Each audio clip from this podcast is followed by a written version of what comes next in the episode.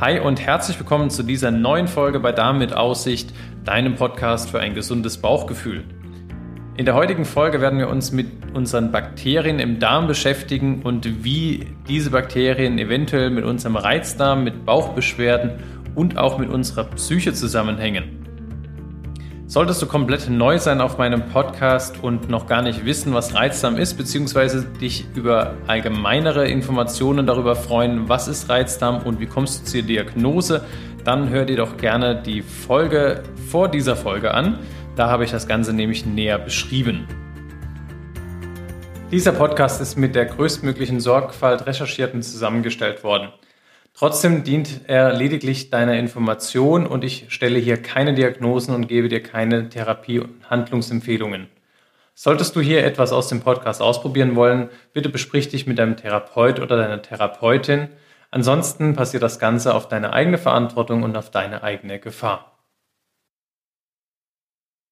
Um was soll es heute gehen? Unsere Darmbakterien sind mittlerweile ein großer Renner in der Forschung und auch mittlerweile auch in Boulevardpressen äh, immer wieder häufig zitiert, da sie einen sehr hohen Effekt auf verschiedenste Aspekte unseres gesundheitlichen Lebens haben. Und die Forschung hat hier wahnsinnige Fortschritte gemacht und bringt gefühlt täglich neue Informationen zutage, wie Bakterien uns eben beeinflussen. Und hier ist es insbesondere interessant, wenn du eben unter Magen-Darm-Beschwerden leidest. Da können deine Bakterien durchaus ein Grund dafür sein, warum du Beschwerden hast. Und jetzt ist die Frage, wie hängt das eventuell mit einem Reizdarm zusammen? Insgesamt haben Studien zum Beispiel gezeigt, dass Reizdarmpatienten andere Zusammensetzungen der Darmbakterien haben als gesunde Patienten. Das heißt, jeder Mensch hat eine komplett individuelle Bakterienlandschaft im Darm sitzen, aber es gibt immer wieder Gruppen, die sich wiederholen und diese Gruppen sollten besonders unterschiedlich sein und es sollten bestimmte Gruppen enthalten sein. Und was wir eben bei Reizdarmpatienten sehr, sehr häufig sehen, ist, dass manche gesunden Bakterien in Anführungsstrichen und die Vielfalt der Bakterien zurückgegangen sind. Jetzt ist es leider so, dass das nicht ähm, Reizdarm-spezifisch ist. Das heißt, wir können jetzt nicht eine Untersuchung machen und wir wissen, okay, derjenige hat einen Reizdarm. Das gibt es nämlich leider auch noch bei anderen Erkrankungen. Aber zumindestens lässt das naheliegen, dass eben die Bakterien einen Einfluss beziehungsweise ein, eventuell auch eine Ursache für einen reinen Reizdarm sind. In einer großen angelegten Studie zum Beispiel, mit, ähm, die über 42 Länder gemacht wurde, da wurde gesagt, dass Reizdarm unter anderem eine Veränderung der Darm-Hirn-Achse ist. Das heißt, die Kommunikation zwischen Bauch und Gehirn. Sie hat, es geht mit lokalen Veränderungen unseres Immunsystems einher im Darm. Wieso Bakterien da einen Einfluss haben, komme ich auf jeden Fall noch im Laufe dieser Folge zu sprechen. Es geht häufig mit Entzündungen der Darmwand einher, mit der mit einer Veränderung der Durchlässigkeit der Darmwand. Das klingt immer besonders gruselig. Im Fachjargon nennt man das Leaky Gut Syndrom. Das bedeutet, dass unsere Darmzellen, die normalerweise sehr eng miteinander verzahnt sind und eine Barriere zur Außenwelt darstellen, aufgelockert werden und damit leichter Stoffe aus unserem Körper in den Darm abgeben und umgekehrt auch leichter Stoffe wie Giftstoffe oder Allergene in unseren Körper hineinlassen.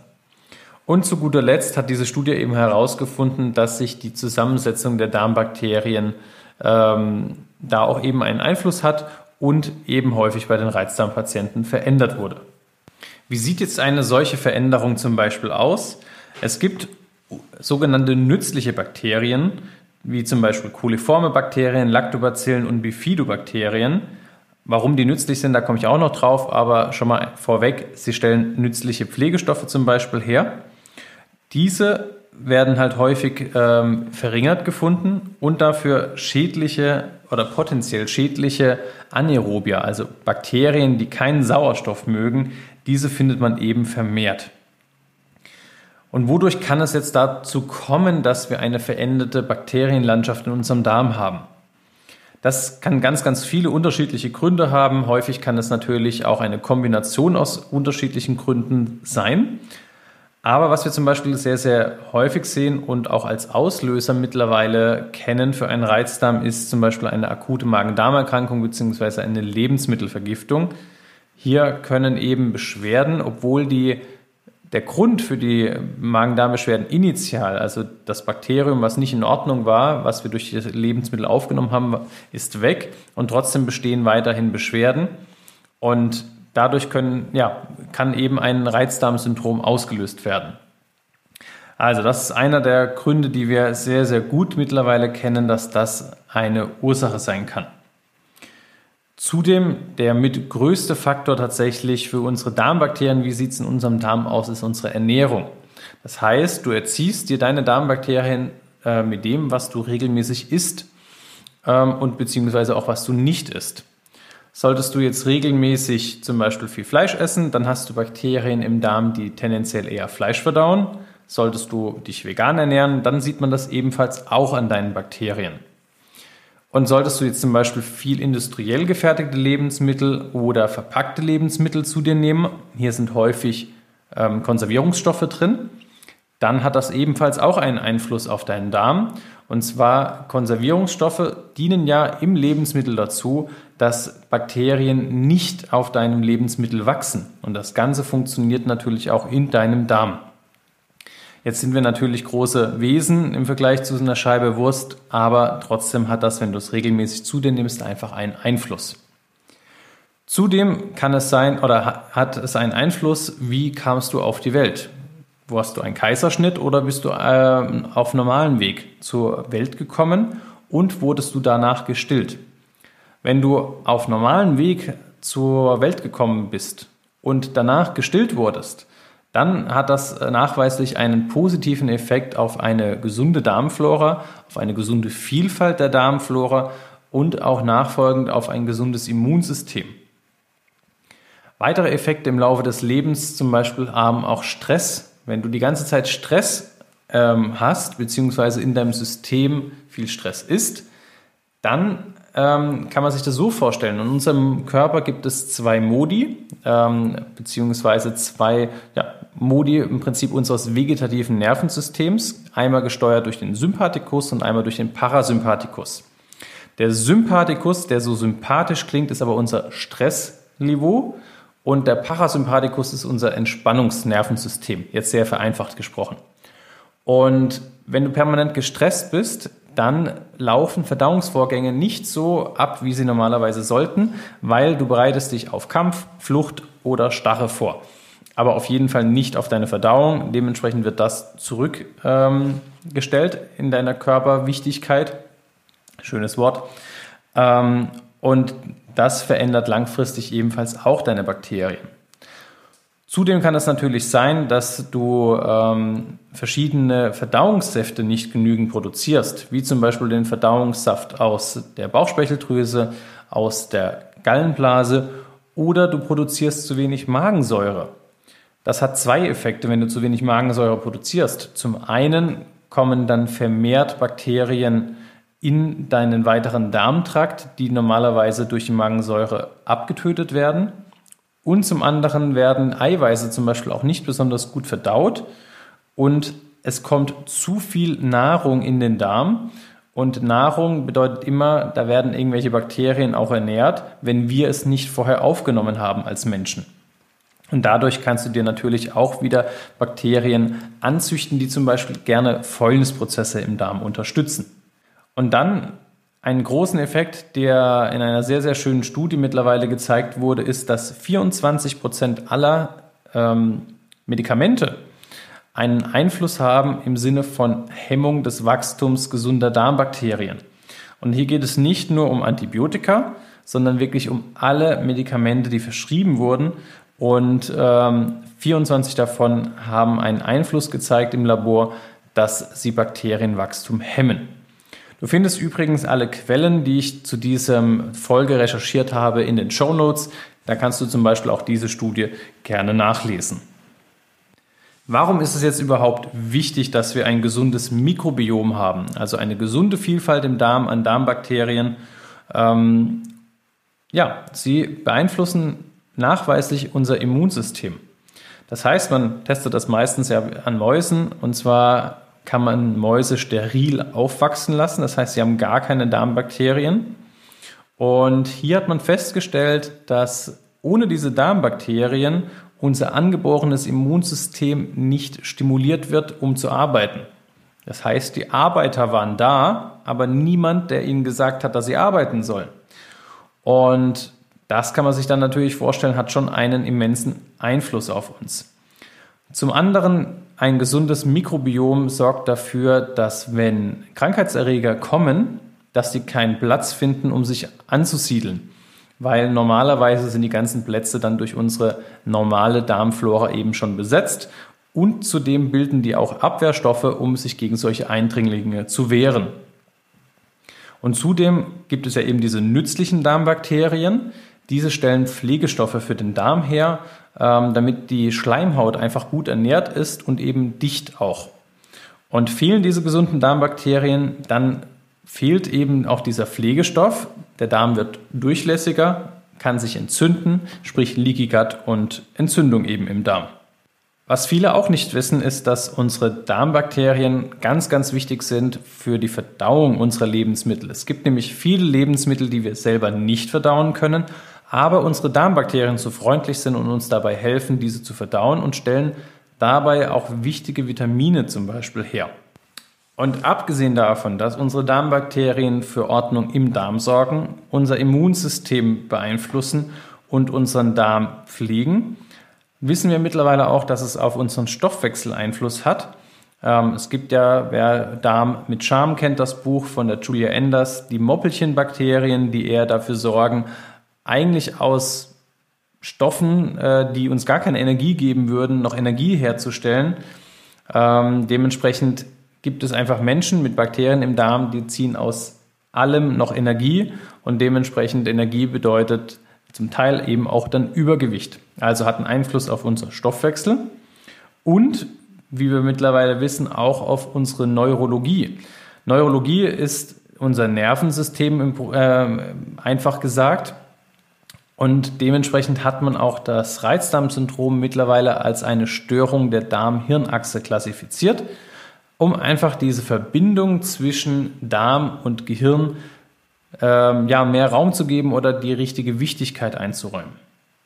Jetzt wissen wir, warum Bakterien wichtig sind, dass sie eben bei Reizdarmpatienten häufig verändert sind. Aber wie kriegen wir denn jetzt raus, welche Bakterien wirklich wichtig für uns sind und welche uns genau fehlen? Und hier fängt ein schwieriges Thema an. Und zwar, wenn man sich die Leitlinie vom Reizdarm anschaut, dann wird empfohlen, zum Beispiel nach sogenannten krankheitserregenden Bakterien zu suchen. Das wird empfohlen. Also Salmonellen, Norovirus, solche Sachen sollen insbesondere beim Durchfalltyp des Reizdarms abgeklärt werden.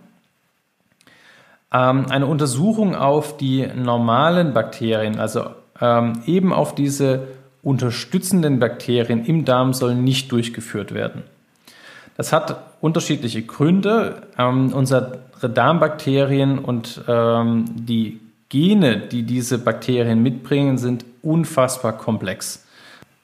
Die Gene im Darm, die durch die Bakterien zum Beispiel zur Verfügung gestellt werden, übersteigen unsere eigenen Gene um das 100 bis 150-fache. Und dementsprechend sagen einfach die aktuellen Studien, wenn wir die normalen gesunden Bakterien im Darm analysieren, dann wissen wir eigentlich gar nicht, was wir mit dieser Information anfangen sollen. Und dementsprechend wird das nicht empfohlen.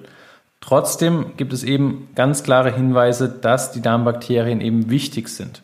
Zum Beispiel gibt es auch andere ähm, Erkrankungen, wie zum Beispiel chronisch entzündliche Darmerkrankungen oder eine Clostridium difficile Erkrankung, die zu Durchfall führt, dass wenn wir hier eine Stuhltransplantation durchführen, sprich wir nehmen den Stuhl eines gesunden äh, Patienten, reinigen das so auf und geben das einem an einer chronisch entzündlich darmerkrankten äh, Patienten, dann beruhigt sich eben diese Erkrankung oder kann sich beruhigen.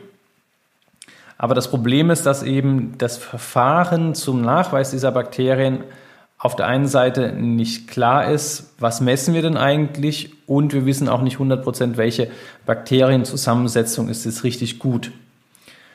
Also das ist jetzt die offizielle Seite. Ähm, was viele von euch wissen, die mir folgen und die mich auch schon bei anderen Podcasts gehört haben, dass ich tatsächlich solche mikrobiologischen Stuhluntersuchungen mache.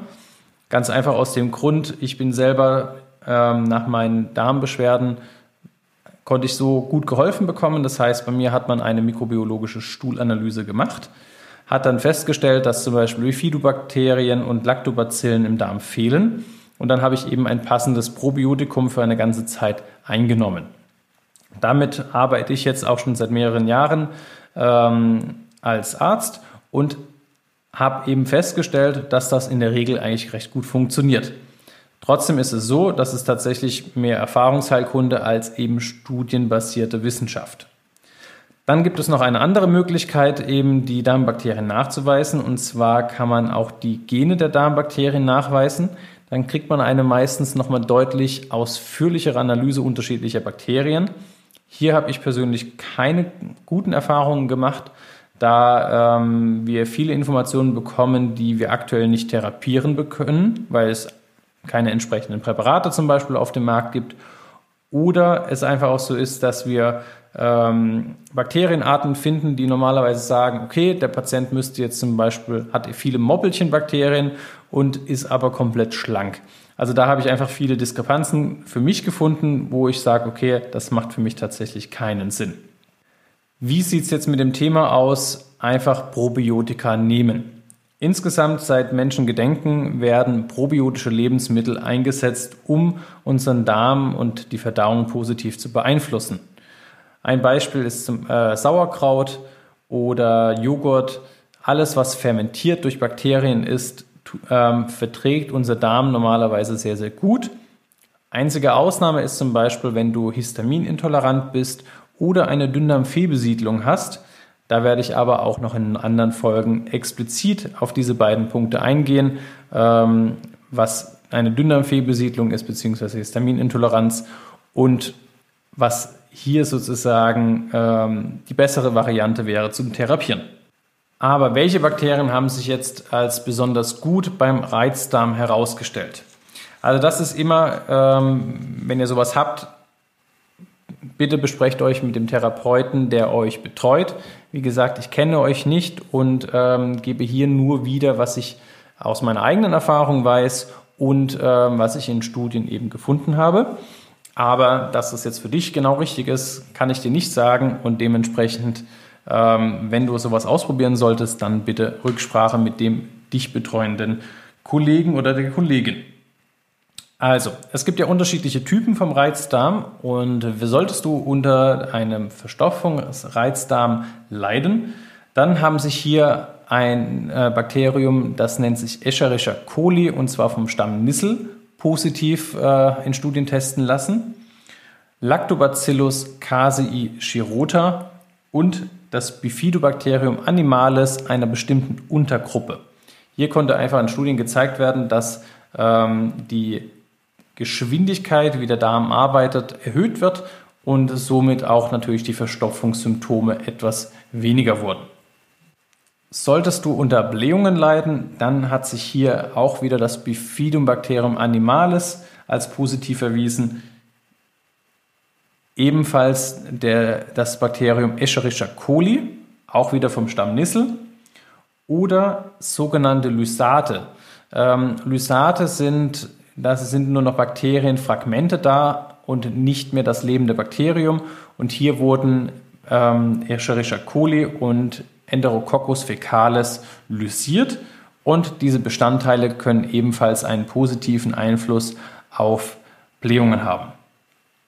Solltest du unter Durchfall leiden, dann zeigte sich das Bakterium Lactobacillus acidophilus als ähm, möglicher hilfreiches Bakterium um eben hier den Durchfall etwas zu besänftigen.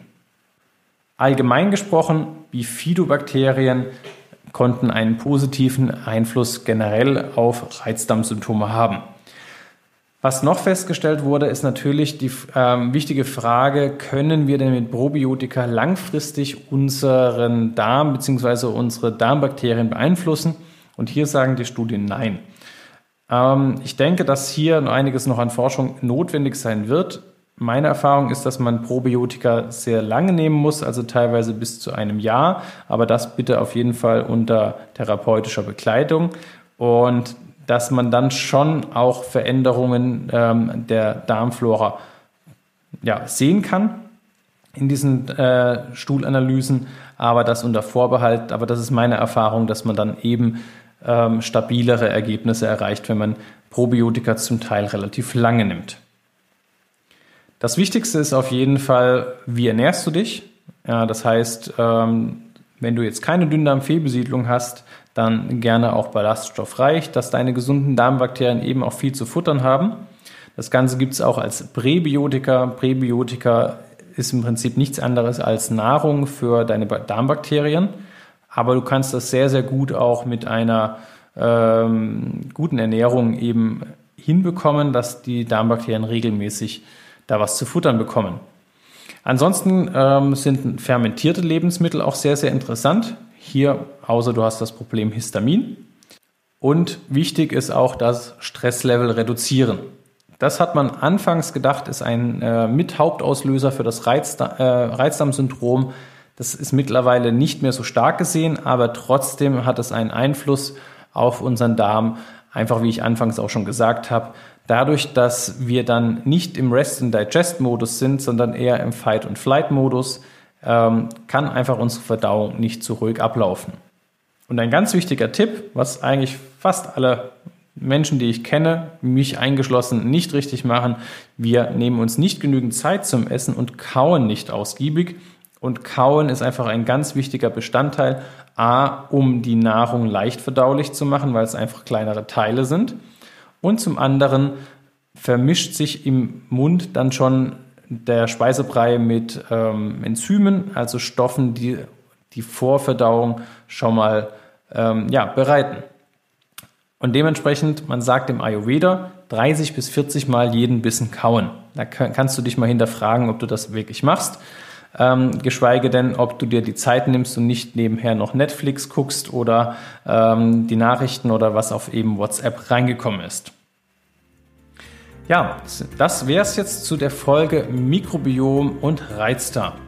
Ich hoffe, du hast einiges hier mitnehmen können. Sollten noch Fragen offen geblieben sein, dann schreib mir doch sehr, sehr gerne.